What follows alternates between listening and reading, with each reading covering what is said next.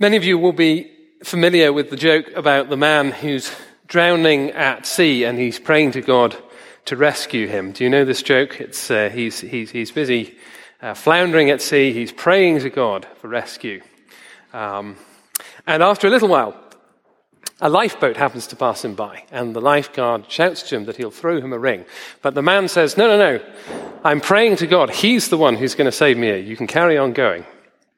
So he carries on swimming in the sea. And a little while later after that, another lifeboat comes along. And the lifeguard says, Do you need help, sir? Let me throw you a ring to rescue you. And he says, No, it's okay. I don't need your help because God is going to save me. I'm praying to God. A little while later, a third lifeboat comes along. And the lifeguard says, Do you need some help, sir? And he says, It's okay. God's got this one covered. You can carry on going. I'm going to be saved by God. Anyway, a particularly big wave comes along and crashes over him and sends him into the depths. And he drowns. And he goes up to heaven and he meets God there and he says, Lord, I was praying to you. Why didn't you save me? And God says, Are you kidding? I sent you three lifeboats and you ignored every single one of them. It's not a very funny joke. That was about the level of response that I was expecting from the whole thing. But it does illustrate an interesting point, which is when do you read something as a sign from God, and when shouldn't you?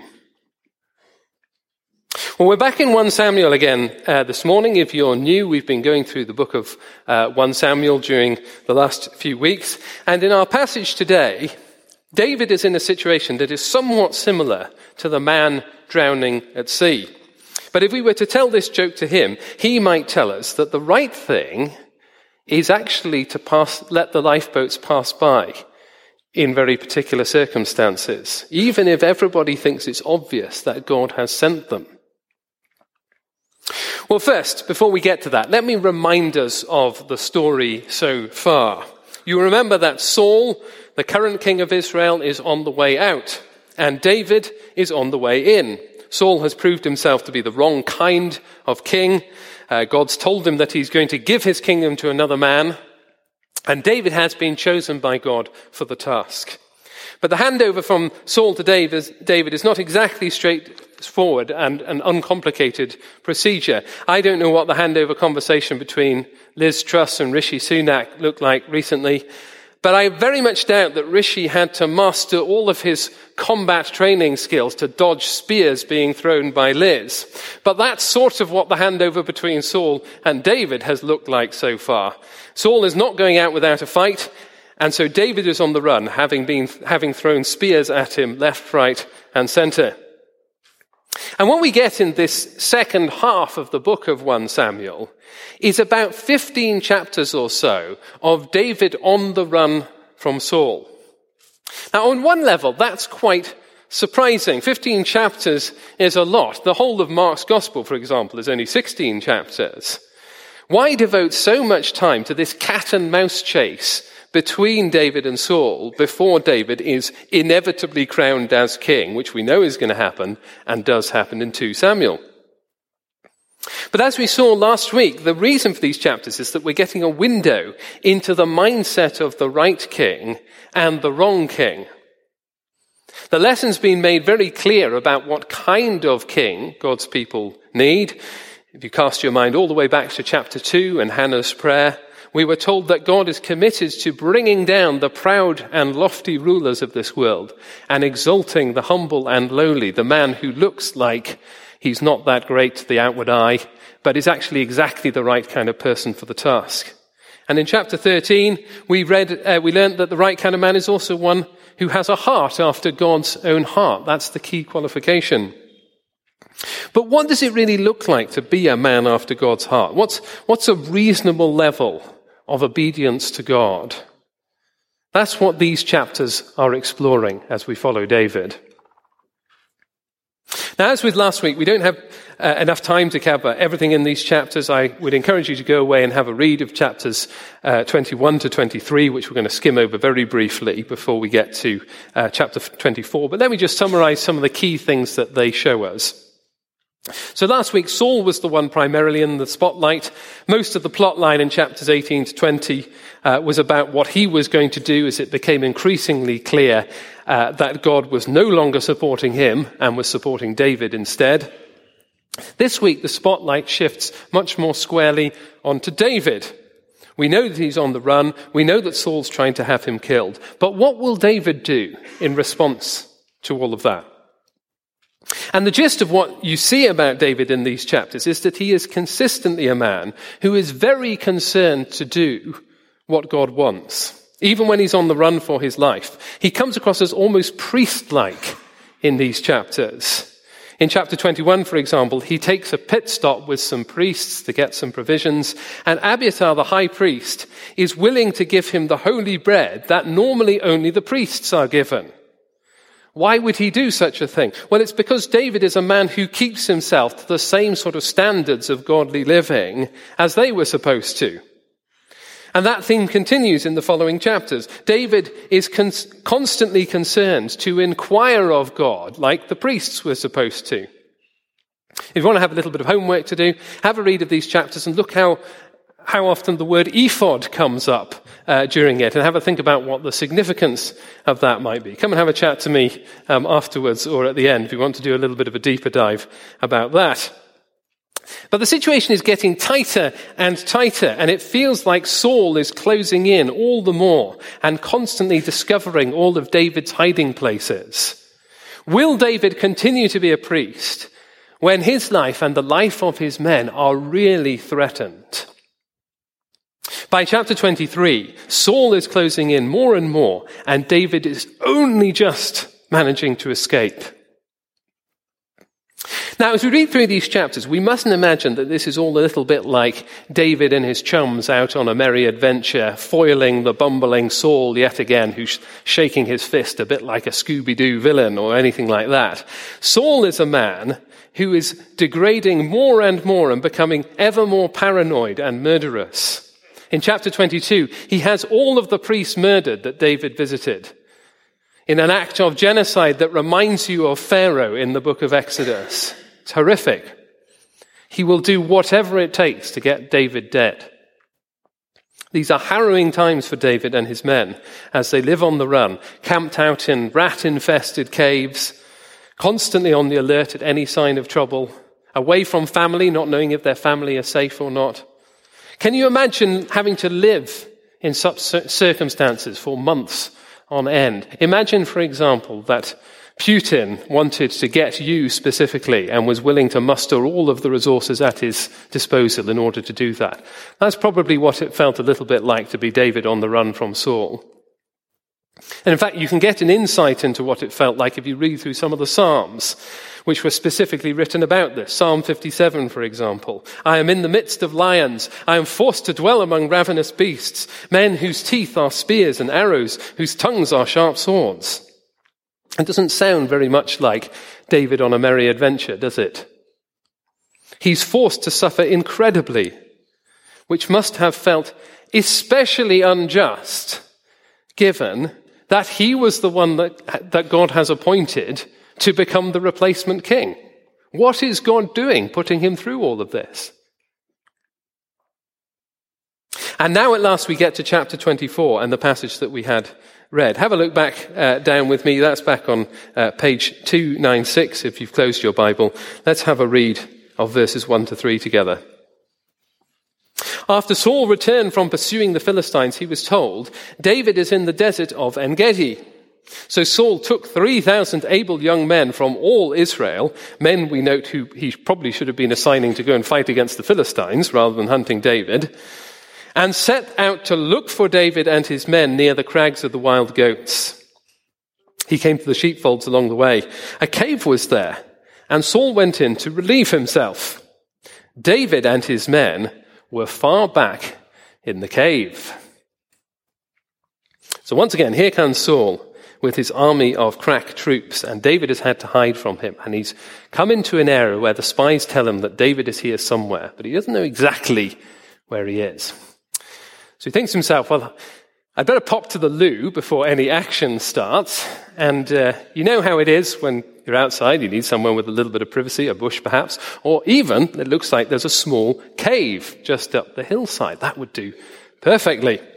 So uh, he, uh, he, he tells his bodyguard to hold his armor and his sword for a minute, and he scuttles off into the cave.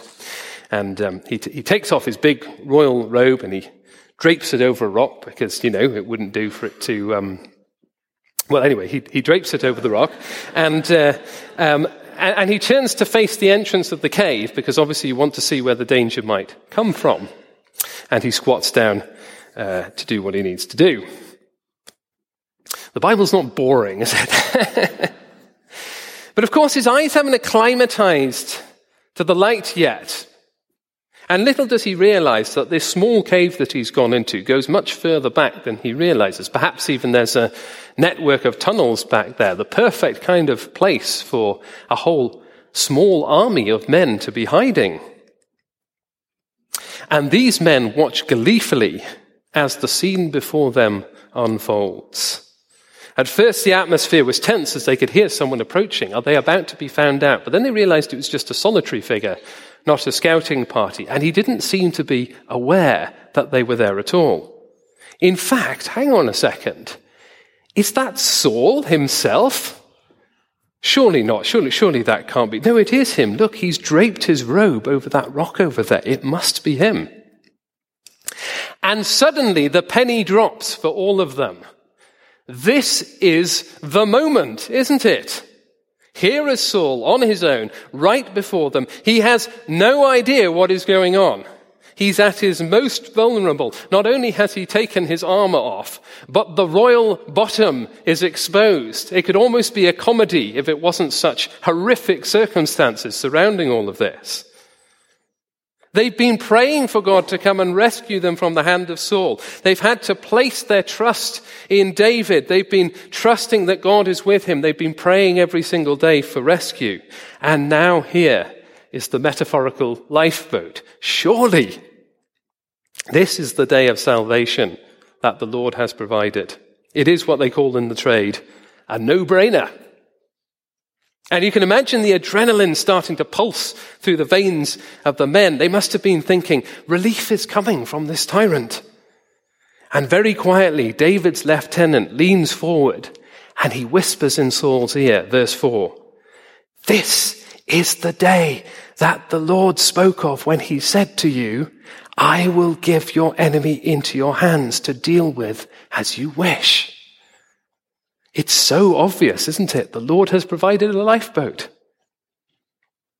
I don't know when, if you can think of a time in your life when you've been praying for something and God seemed to provide a very clear answer. Well, this is about as clear as it gets, isn't it? And before we go any further, let's remind ourselves of all the reasons why David's lieutenant is surely right. For a start, Saul is now a murderous beast who must be stopped. Not only has he killed all of the priests without a trial, an act so horrendous that his own men refuse to carry it out, but he's also now failing to protect everybody else from the Philistine raiding parties because he's so focused on catching David. Secondly, David himself has done nothing wrong. This is completely unjust, and Saul himself even acknowledged it back in chapter 19. And thirdly, David is the new Lord's anointed. He's got divine backing. God has selected him to become the replacement king. And so David sneaks forward into the shadows, dagger in hand, his men all with their hearts in their mouths, praying that he doesn't stumble on a rock or make a noise or anything. And they see him slide behind the rock where Saul has put his robe and delicately cut off a corner of the robe which is draped over the rock. That's slightly strange. You know, you can do whatever you like with the robe after he's been assassinated. Surely, you know, why are you wasting time? Get on with it, David. And then they see him tiptoe back towards all of them with the corner of the robe and nothing else. While Saul pulls up his trousers and whistles a tune and heads back outside. That's not a 100% delivery of what we were hoping for in this situation. There's, there's a key element here, David, that you might have missed. And you can imagine the men all gesturing wildly with David. What are you doing? He's going now. At which point, David tells them to calm down and says, No, we're not going to do it this way. It may look like a no brainer, but it's not. And he asked them to trust him one more time. Have a look down at verse 6.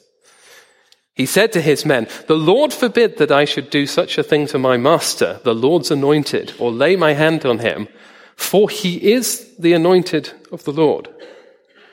With these words, David sharply rebuked his men and did not allow them to attack Saul, and Saul left the cave and went on his way. Now, those of you a, with a good memory for detail remember, may remember um, back to uh, the earlier sermons in this series, and may remember that this is not the first time that a robe has been cut in 1 Samuel. Back in chapter 15 was the first time when Saul had just made his terrible mistake. He had not followed through on all the instructions he had been given by God uh, when he really should have done. And the prophet Samuel rebuked Saul for what he had done. And as Samuel turned to leave, Saul grabbed hold of his robe and it tore at the bottom. And Samuel used this as a visual aid of what God was about to do to Saul. He was about to tear the kingdom from him and give it to another, just like this robe had been torn. And now, as we stand with David in the, in the cave and he's cut off the corner of Saul's robe, we're probably thinking, well, surely this is the moment when all that will be fulfilled. The symbolism is perfect, isn't it? But instead, David cuts off the corner of the robe as a visual aid of what he is not going to do. The kingdom will be taken away from Saul, but he is not going to be the one who will do it. And he stands at the entrance of the cave and he calls down to Saul, having persuaded his men not to go down and take Saul's life, and says this in verse 8. Then David went out of the cave and he called out to Saul, My Lord the king. When Saul looked behind him, David bowed down and prostrated himself with face to the ground. And he said to Saul, Why do you listen when men say David is bent on harming you? This day you have seen with your own eyes how the Lord gave you into my hands in the cave. Some urged me to kill you, but I spared you. I said, I will not lay my hand on my Lord because he is the Lord's anointed. See, my father, look at this piece of your robe in my hand. I cut it off the corner of your robe, but I did not kill you. See that there is nothing in my hand to indicate that I am guilty of wrongdoing or rebellion. I have not wronged you, but you are hunting down me down to take my life. It's extraordinary, isn't it? How one scrap of clothing could signify so much. And even Saul is brought to his knees by what David has done, or rather hasn't done.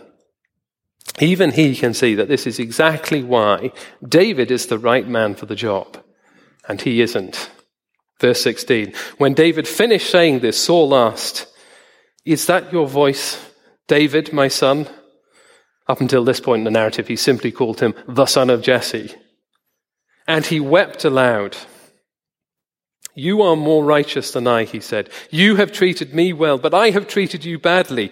You have just now told me about the good you did to me. The Lord gave me into, into your hands, but you did not kill me. When a man finds his enemy, does he let him go away unharmed? May the Lord reward you well for the way you have treated me today. I know that you will surely be king and that the kingdom of Israel will be established in your hands. Well, that's the summary of the narrative. But now let's try and draw things together by thinking again about that question that we started with. What, what does it really look like to be a man after God's own heart? What does it really look like to be a man after God's heart? We know that David is the right man for the job. He demonstrated that by his trust in God as he fought against Goliath the giant. But so far in the story, his inner resolve to put God first hasn't really been stress tested over a period of time. You know how it is when you're doing some DIY, you're putting up some shelves or something like that. They all look good on the wall, um, but you need to put some pressure on them to stress test them to see if they'll be able to take the weight um, of your extensive collection of component heavy strategy board games that you want to put on there, which I know is a domestic situation that faces us all routinely. And this is the stress test that David is having to go under. This is where we really see what it looks like to have God's priorities as your number one priorities as he is tested within an inch of his life.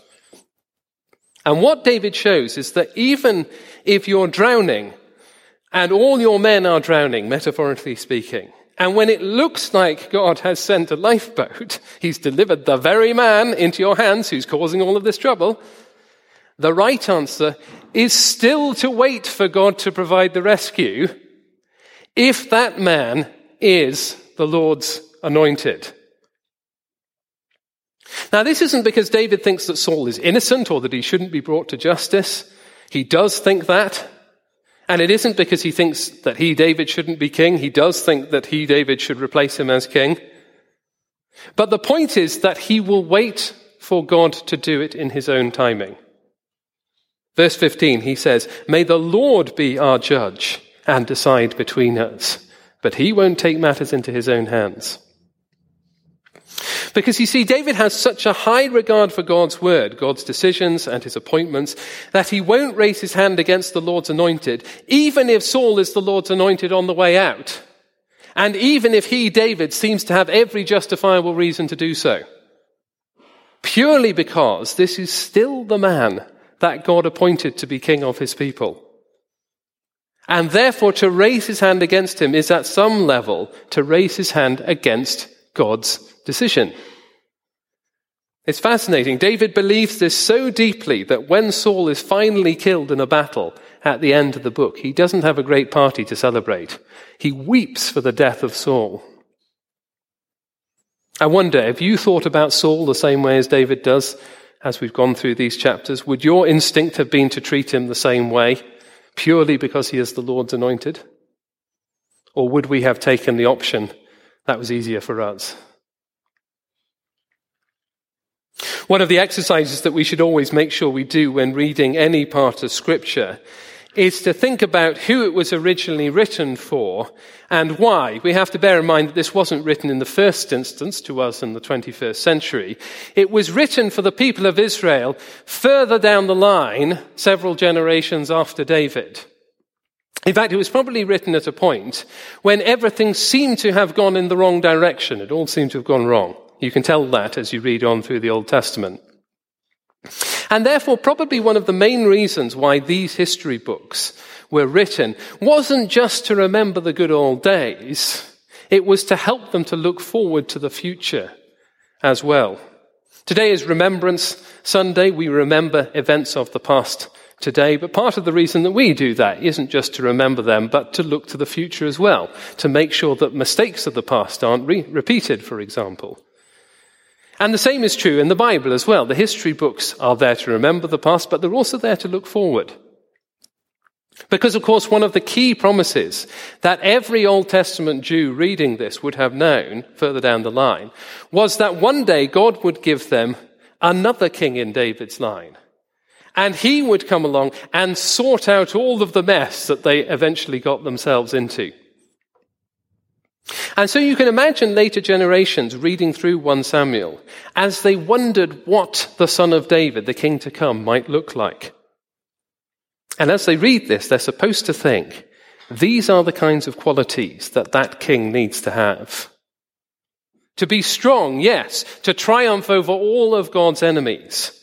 All the rulers of the world who are doing their own thing. Hannah's prayer at the start of 1 Samuel said that. And the Psalms and the prophets are full of it. They insist over and over again that this king that God will send will triumph over every other power in the world. He will be a strong man. But the readers of 1 Samuel think, as they read this, we're also learning that the king also needs to be the sort of man who has a very, very high regard for what God thinks is right. Not like Saul, who only looked good on the outside, but like David, whose constant concern was for God's decisions and God's word. In fact, he'll put God's decisions first, even if he has to suffer through intense and unfair persecution along the way, even when his own life is in peril. That's what the son of David will surely look like. remind you of anybody? Why don't we pray to finish?